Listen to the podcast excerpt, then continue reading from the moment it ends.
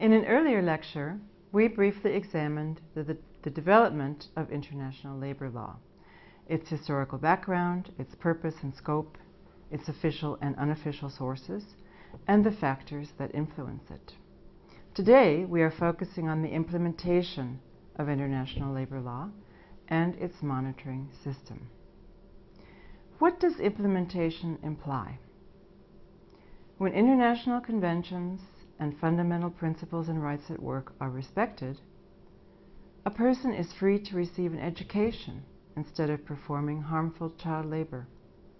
He or she has access to economic opportunities and training.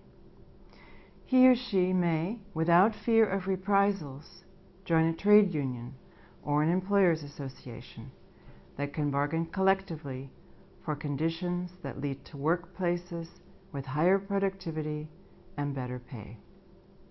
He or she can work reasonable hours under safe conditions and benefit from Social Security protection in case of need. When ratified conventions are not respected, the negative consequences can be extreme. Human trafficking for forced labor, the worst forms of child labor, perfidious discrimination, and exploitation. As the UNDP supported Commission on the Legal Empowerment of the Poor concluded in 2008, recognition and enforcement of the rights of individual workers and of their organizations is critical for breaking the cycle of poverty. ILO conventions that is, the treaties that are adopted by the 183 nation strong International Labor Organization, are the central element of international labor law. They are shaped not just by representatives of governments, but as well of organizations representing employers and workers. These non state actors play important roles both within the ILO monitoring system and in the context of transnational collective agreements and corporate responsibility initiatives, which can, in their way, contribute to the implementation of transnational labor law. To return now to treaties, the application of certain labor rights also occurs through other human rights instruments that have their own monitoring mechanisms. Examples for many are the Convention on the Rights of the Child and the International Covenant on Economic, Social, and Cultural Rights. Where such instruments have protocols that provide for communications from individuals and or groups, these provide additional avenues for vindicating selected rights at work. The ILO and various other international organizations exchange information with a view to avoiding inconsistency in the way related standards are interpreted. ILO member states must submit any convention or recommendation that is adopted by the International Labor Conference to their national authorities. This is for possible ratification or for other legislative or other action. When a country voluntarily chooses to ratify an ILO convention, it undertakes to, quote, take such action as may be necessary to make effective its provisions, unquote. This has been a feature of the ILO Constitution since it was adopted as Chapter 13 of the Treaty of Versailles in 1919. Over the years, the ILO has developed a system of monitoring of international labor standards that overall has won much praise. The ILO, in fact, won the Nobel Prize in 1969. This system is anchored in six features. First, the use of impartial external expertise to produce independent, objective, and reliable legal analysis based on official sources and detailed preparatory work by the International Labor Office. Second, tripartism, which implies reporting by governments and comments by employers and workers' organizations. In addition to engaging in tripartite discussion, these organizations can also submit representations and complaints. Third, dialogue and partnerships seek solutions to problems of implementation by the countries themselves, with support from direct contacts, social dialogue, and technical cooperation. Fourth, unlike many other human rights monitoring arrangements, there is no requirement to exhaust domestic remedies before going to the ILO. Fifth, rather than having separate monitoring arrangements for each convention, all of them are subject to a single set of constitutionally based standards supervisory procedures. And finally, some aspects of ILO monitoring occur for member states even in the absence of ratification. Several of these features are unique to the ILO. The supervisory mechanisms for monitoring the implementation of ILO standards fall into two categories. First, the reporting procedures. These are sometimes called regular supervision. And second, we have representations and complaints, which are referred to as special procedures. Among the regular procedures, Article 22 of the ILO Constitution provides for annual reports by ratifying states on the measures they have taken to give effect to the provisions of ratified conventions.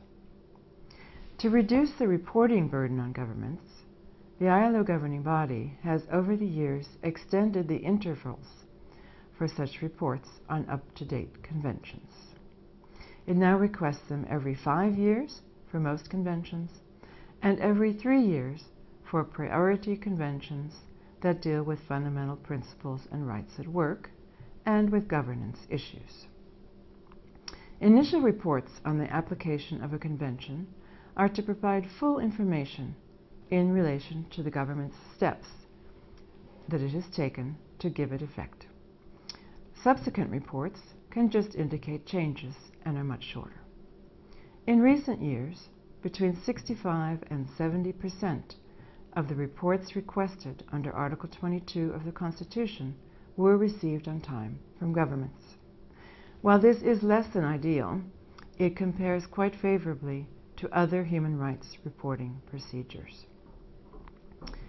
Governments are required to provide a copy of their reports to representative organizations of employers and of workers in their country. When comments are made on the application of ratified conventions, or when the supervisory machinery recommends it, reports can be requested at shorter intervals. The report forms approved by the ILO governing body request information on both law and practice, but governments usually provide information only about legislation and sometimes court decisions. What happens to these regular reports? They are reviewed by two bodies the Committee of Experts on the Application of Conventions and Recommendations, which was set up in 1926, and the Committee on the Application of Standards, which the International Labor Conference establishes each year. The 18 to 20 experts, who are all eminent jurists, hail from various regions, legal systems, and cultures. Acting on recommendations of the ILO Director General, the ILO governing body appoints the experts to three-year terms. Their role is to make an impartial, technical evaluation of the state of application of international labor standards and of the observance by member states of their reporting obligations. The Committee of Experts meets in camera in a two-week session, usually held in December. After examining government reports and any comments that employers or workers' organizations may have sent, the Committee of Experts makes comments of its own. These may take the form of either direct requests or observations. Observations are published in the Committee's annual report, which normally appears in February. Direct requests involve more technical questions and include requests for further details from the government. Direct requests are not published, but a list of them appears in the Committee of Experts reports. The use of direct requests gives countries time to clarify a situation and to tackle problems on their own before comments are published as observations. As part of efforts to improve the impact of international labor standards, the Committee of Experts has made its hefty report more reader-friendly. For instance, they now place comments under thematically grouped conventions. It has also defined criteria for cases of progress that involve changes in law and practice.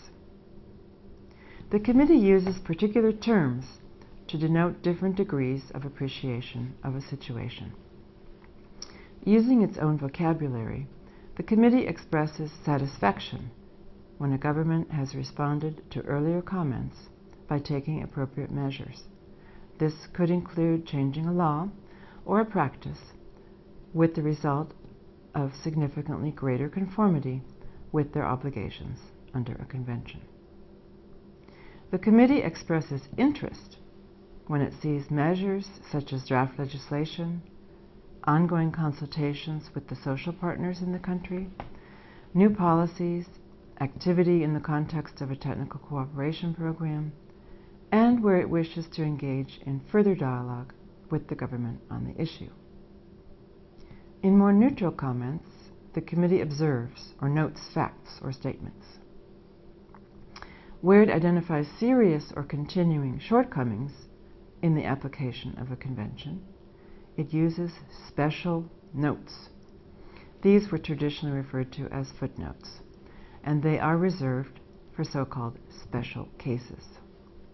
These may request a detailed report before a shorter report would normally be due, or they may ask the government to provide full information to the International Labor Conference. This speeds up the monitoring process. In recent years, around 65 to 70 states have received the first type, and 6 to 10 have received the second type. This shows that reporting to the conference is reserved for quite serious matters. The Committee of Experts report is placed on the agenda of the annual conference in June. Each year, the International Labour Conference sets up an applications committee to discuss the Committee of Extra Experts report.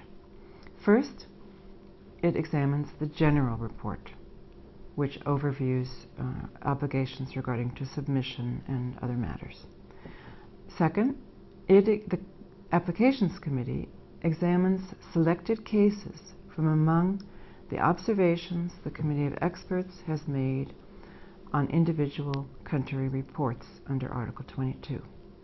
Finally, the Applications Committee eh, looks at the general survey that has been done under Article 19 of the ILO Constitution. We will come back to that topic. The choice of cases to be discussed at the conference, i.e., the observations based on Article 22 reports, is made shortly before the event. The Applications Committee can discuss a case even if the government in question has chosen not to participate in the discussion, although normally they do appear.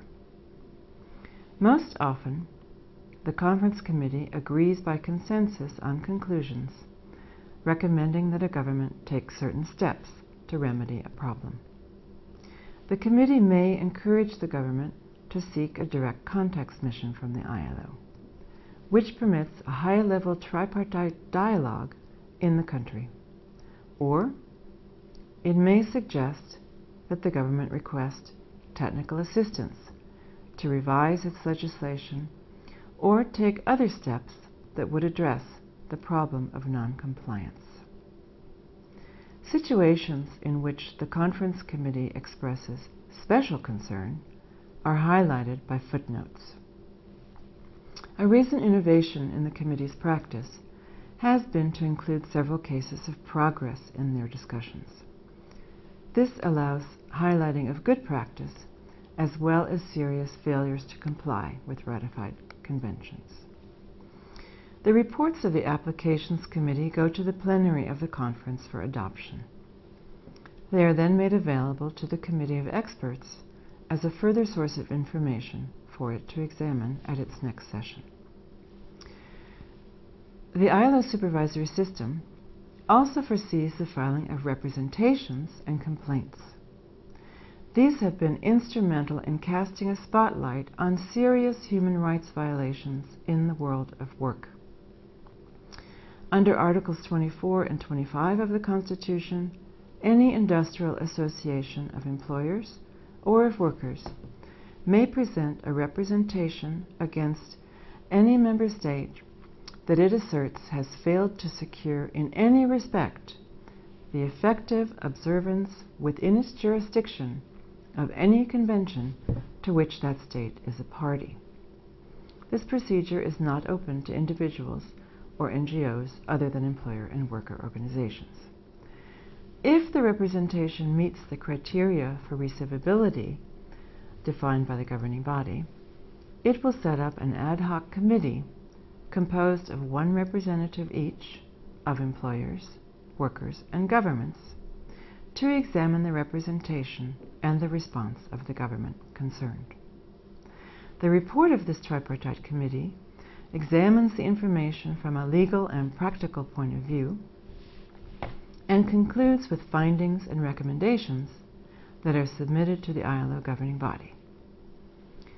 Where the government's response is not considered satisfactory, the governing body may publish the report and the response.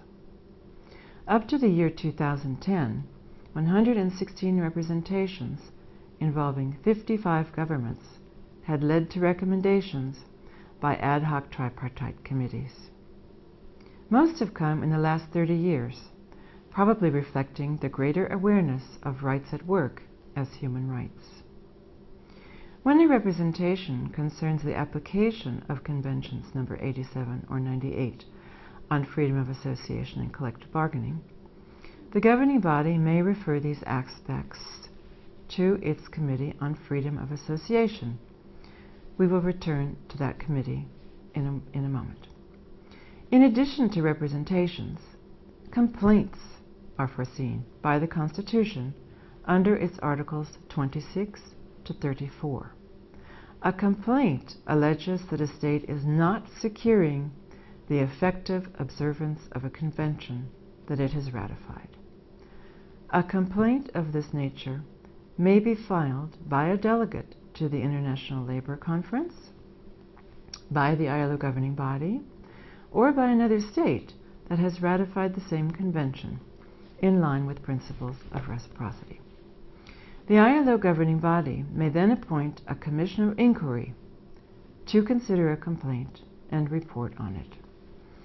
Or it may take other action, such as asking the Director General to designate a special representative. Other member states are to place at the disposal of a commission of inquiry any information they have which bears on the subject matter of the Article 26 complaint. Most of the complaints filed in recent years have originated with International Labour Conference delegates.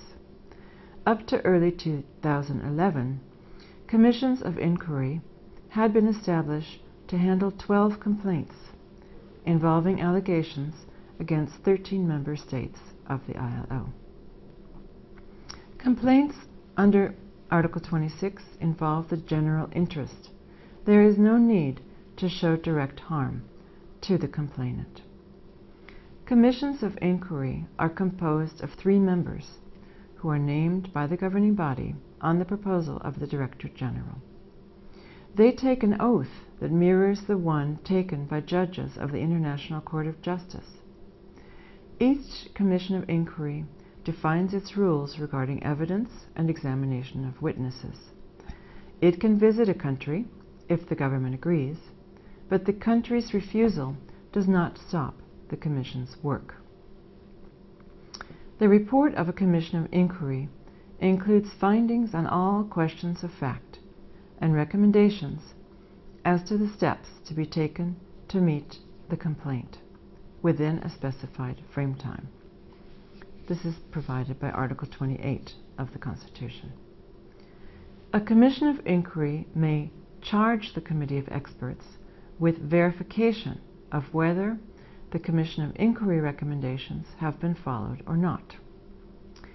Discussions of a complaint in the ILO governing body afford an opportunity for the government in question to participate in the discussion.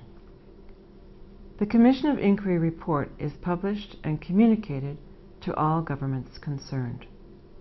Within three months, they are to inform the Director General of the ILO whether or not they accept the Commission's recommendations, and if not, whether there will be a referral of the complaint to the International Court of Justice.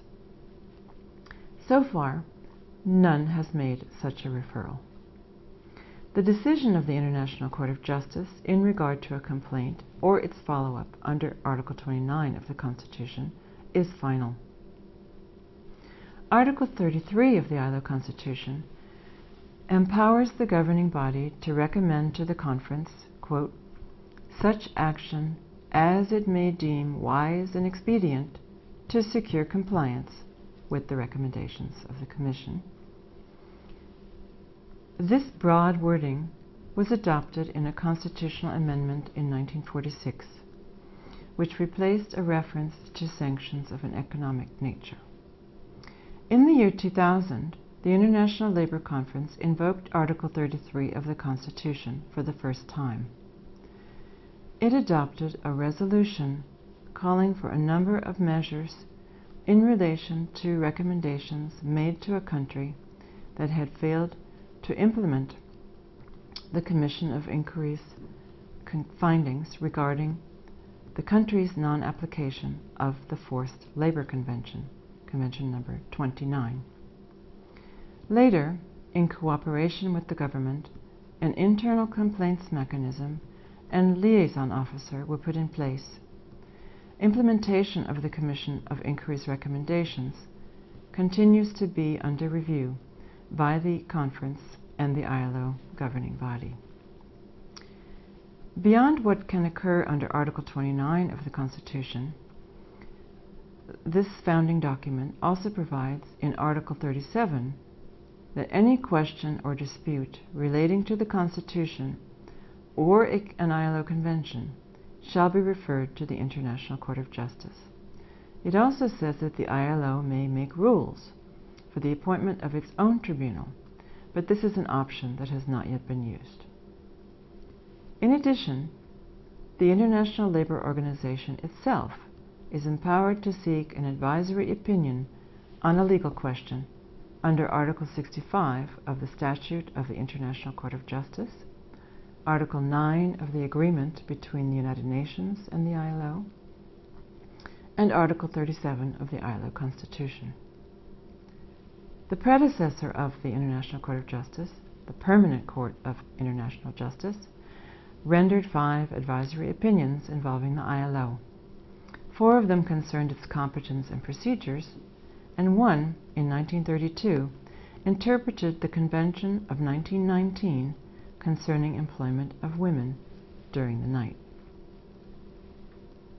But far more frequent than advisory opinions, representations, or complaints um, are complaints in the ILO that allege violations of the principles of freedom of association.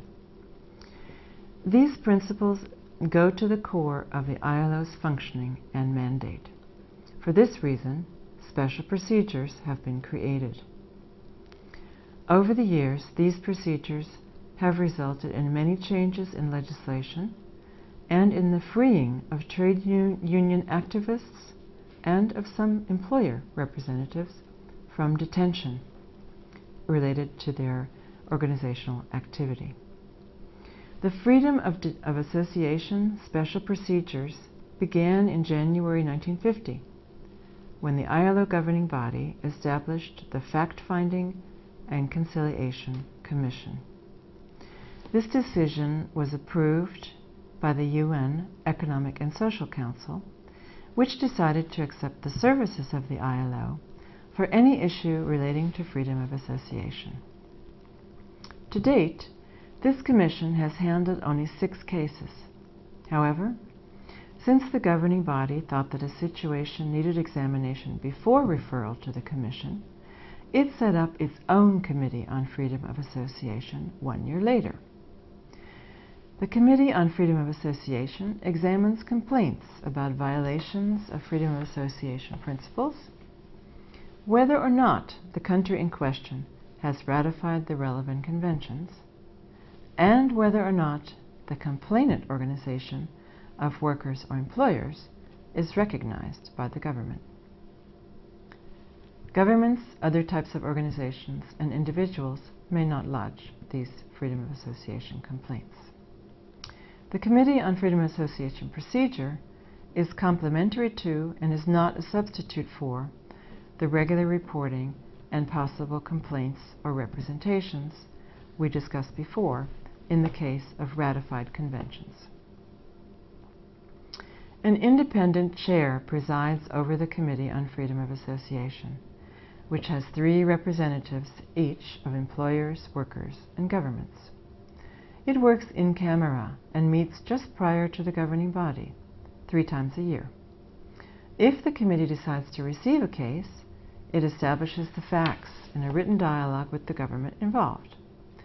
It may also choose to propose a direct contacts mission in which the government and the social partners in the country are consulted.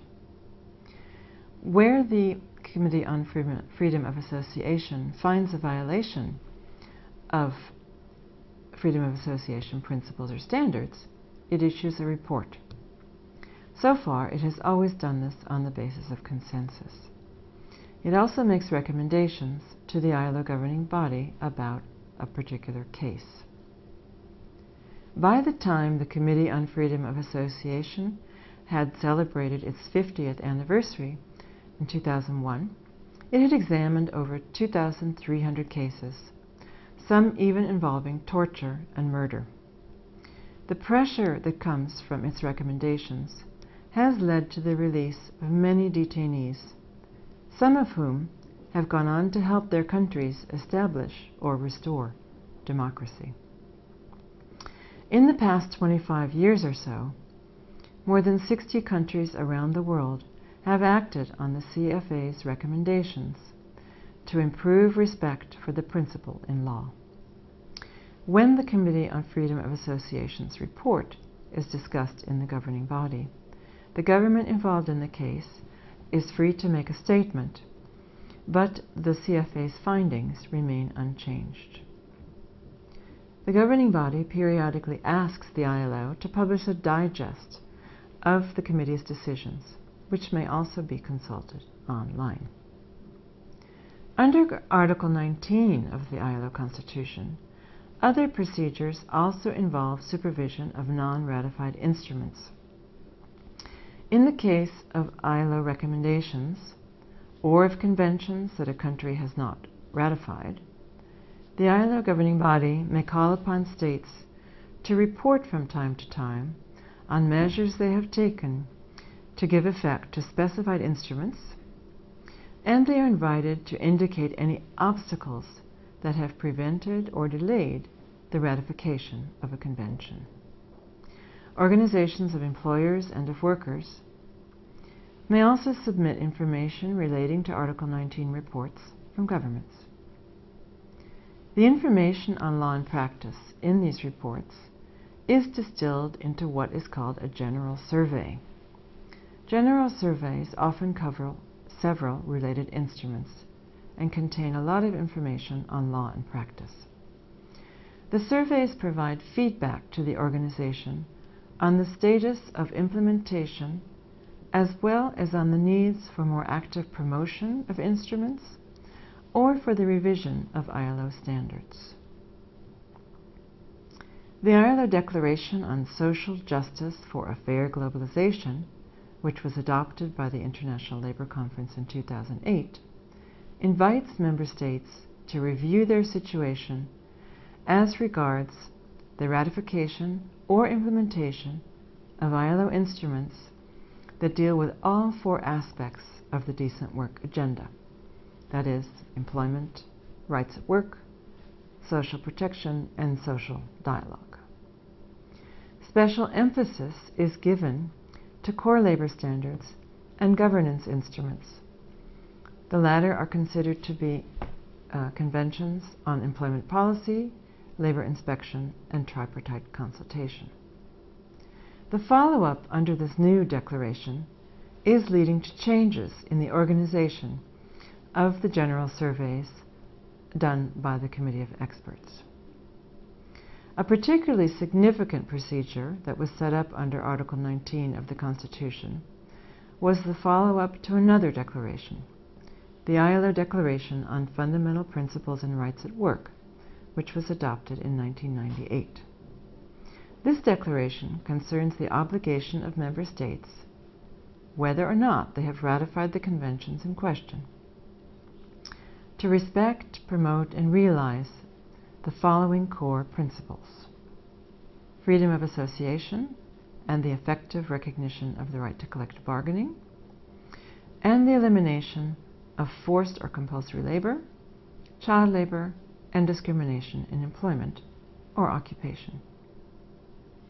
The declaration follow up, which involves a system of reporting that was slightly revised in 2010, has stimulated countries to look into their own situations in relation to these principles and has raised awareness of how shortcomings can hinder development when these principles are not fully respected. One of the main effects of this declaration and its follow up has been the dramatically increased levels of ratification for the fundamental ILO conventions, which are now almost universally ratified. Another has been more technical cooperation on the ground, leading to a deeper understanding of how respect for these principles underpins decent work and sustainable, equitable development. Overall, the ILO approach to monitoring the implementation of international labor standards and principles is a mixture of independent expert analysis and a political appreciation of a situation from a tripartite point of view. The Committee of Experts is noted for its independence, objectivity, and impartiality. At other stages of the monitoring system, involvement of non-state actors reinforces the system's real-world grounding and the dialogue that is involved in ILO monitoring.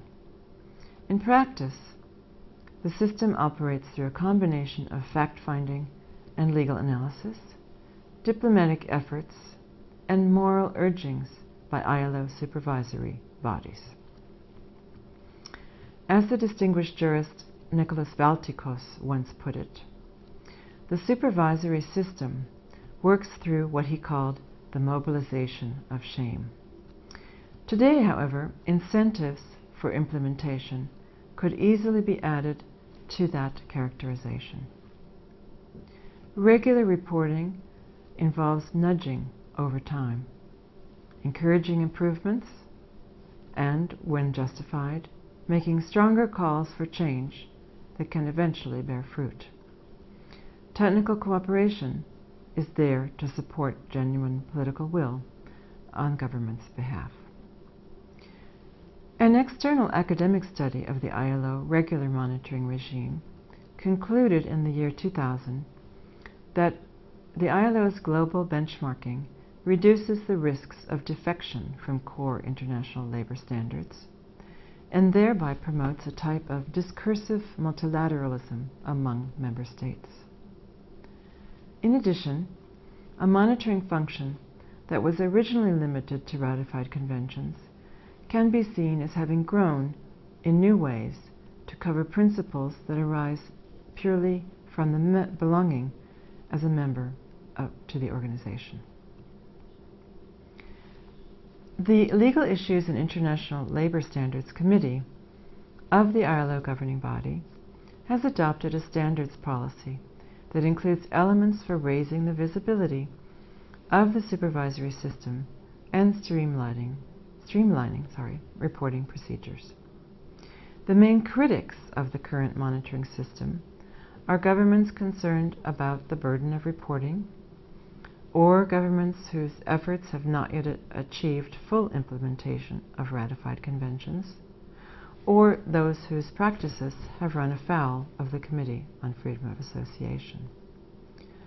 The promotional follow-up created under the 1998 ILO Declaration sparked concern that this would erode the regular supervisory system, but this fear has proved unfounded.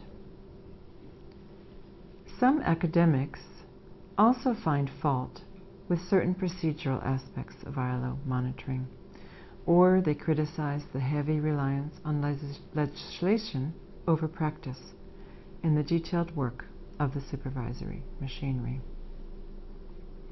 Currently, it is true that the Conference Committee has time to examine only a handful of the hundreds of observations made by the Committee of Experts each year. This has led some to ask whether the system can keep making minor adjustments or whether it needs a major overhaul. How, for instance, can the system better address persistent noncompliance with a fundamental convention? How can it assist governments to meet their obligations? Some of these questions the ILO is considering as it continues the evolution of its supervisory machinery. Additionally, the credibility of any supervisory system is linked to the capacity of the standards it is monitoring to respond to real contemporary needs. Thus, the ILO's efforts to keep its body of labor standards up to date and relevant to all types of work settings is therefore critical as well for implementations, implementation issues of international labor law. A key element for improving the implementation of ILO standards is providing support for countries' efforts to implement them. How is this done?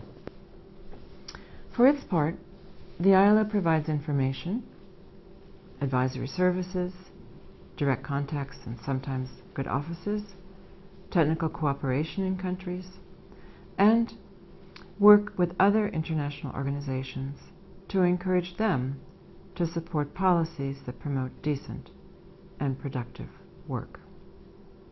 Governments that are considering ratification of a convention sometimes contact the International Labor Office to seek clarification of a provision in relation to their national situation. The office after it recalls that the sole competence of providing interpretations of ILO conventions lies with the International Court of Justice, does offer informal indications about the particular provisions of a convention, and the office may draw attention to statements in the preparatory works for the convention that are relevant to the question the government has posed. Often, an ILO convention will indicate that it is to be implemented by laws and regulations or by other measures, which may include collective agreements, court decisions, arbitration awards, or other means consistent with national laws and practice. However, some provisions of conventions specify that legislation or regulations are needed to ensure their enforcement. Thus, if a country merely cites the fact of its ratification and points to its monist doctrine of automatic incorporation of international law into the domestic legal system, this will not be sufficient to give an effect to an ILO convention. Information about the application of ILO standards is available through the ILO website, www ilo.org, and especially in the APPLIS, A-P-P-L-I-S, and ILO-LEX, I-L-O-L-E-X databases. Uh, these contain various reports and information procedures, but the website also includes country profiles that focus on standards. Other ILO sources, such as labor law guidelines and the New Employment Protection Database, also contain information relevant to implementation. Finally, although treaty-based international labor law is of course addressed to states, the private sector definitely has a role to play. Private sector initiatives that promote respect for rights at work and achieve better working conditions can influence the behavior of producers, traders, distributors, and retailers. In short, anyone along the supply chain for goods and services. The most effective of these involve multiple stakeholders, including the representatives of employers and workers, who understand the business case for implementing international labor standards. Serious corporate social responsibility initiatives are accompanied by independent verification and use market mechanisms to ensure compliance with fair trade practices. The UN Special Rapporteur on Business and Human Rights has recently made recommendations that give guidelines to business. The ILO has created a help desk for business on international labor standards. It is underpinned by the labor principles in the UN Global Compact and by the ILO governing bodies Tripartite Declaration of Principles concerning multinationals and social policy. The country-based system put in place under the OECD Multinationals Declaration and Guidelines for Multinational Enterprises also encourages better alignment of business operations with the agreed principles. Finally, upon request by a government, the ILO provides technical advice on drafting legislation and regulations that are in line with international labor standards. This function is specifically evoked under Article 10, paragraph 2b of the Constitution.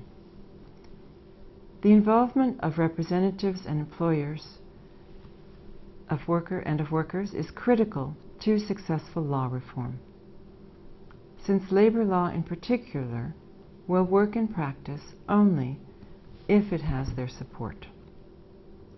Given the importance of the informal economy in many countries, input from democratic organizations that represent such workers and or small entrepreneurs will be valuable in arriving at new legislation that reflects labor market realities.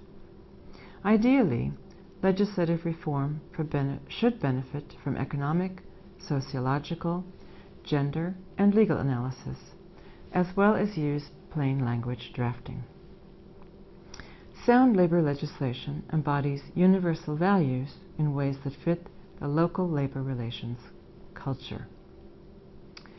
For the implementation of international labor law, domestic labor law must be backed up by enforcement mechanisms that work to ensure access to justice, these need to be simple, rapid, and low cost for employers and workers to use. The 2008 Declaration on Social Justice for a Fair Globalization highlighted the importance of effective labor inspection systems, since they are linked to productivity and economic development.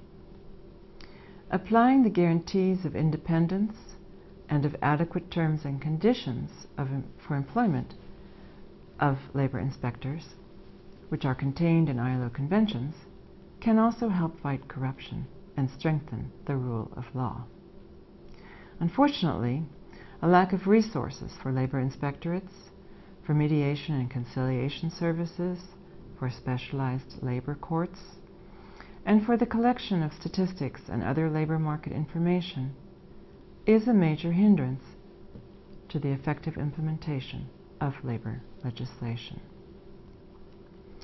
Technical cooperation initiatives involve partnerships between countries and international organizations that attempt to tackle a range of issues, including those related to the application of ILO conventions. For example, in a joint effort between the International Finance Corporation and the ILO, The Better Work program has pioneered factory level improvements to foster competitiveness. Overall, the fight against the worst forms of child labor has attracted the most donor support for country efforts to implement ILO Convention number 182 on this topic. Technical cooperation for the implementation of conventions on other subjects includes strengthening occupational safety and health, respect for fundamental principles and rights at work, dispute resolution mechanisms, maritime labor standards, cooperatives, and protection of migrant workers, among other issues. The attainment of decent and productive employment which is part of the Millennium Development Goal to reduce poverty, is a major area for country level employment promotion initiatives with special emphasis on youth. These can also contribute indirectly to the implementation of international labor law. Other examples are the multi institutional Paris 21 initiative on strengthening statistical capability and the development of decent work indicators, including those on rights. These draw on long experience with labor standards and labor statistics to provide improved measurement techniques in support of better planning.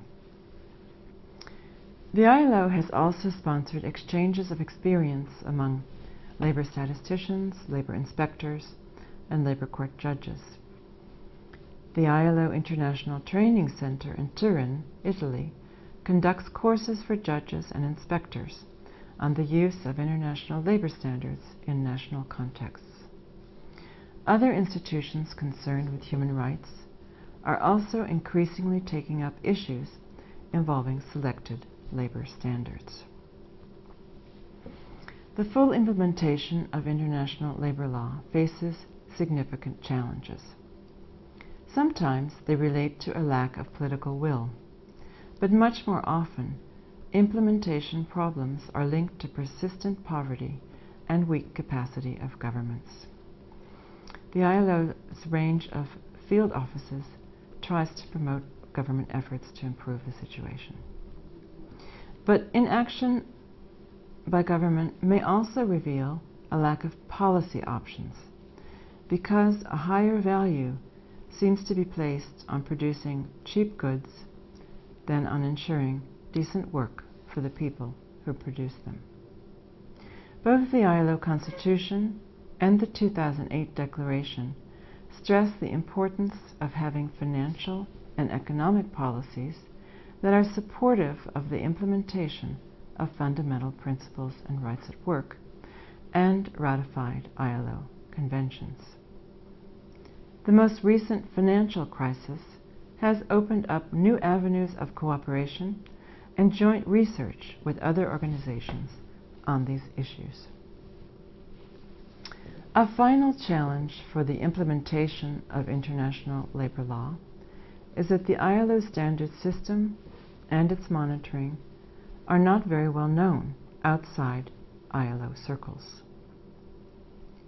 United Nations Audiovisual Library of International Law offers a welcome opportunity to heighten its visibility and thereby to contribute to the implementation of international labor law.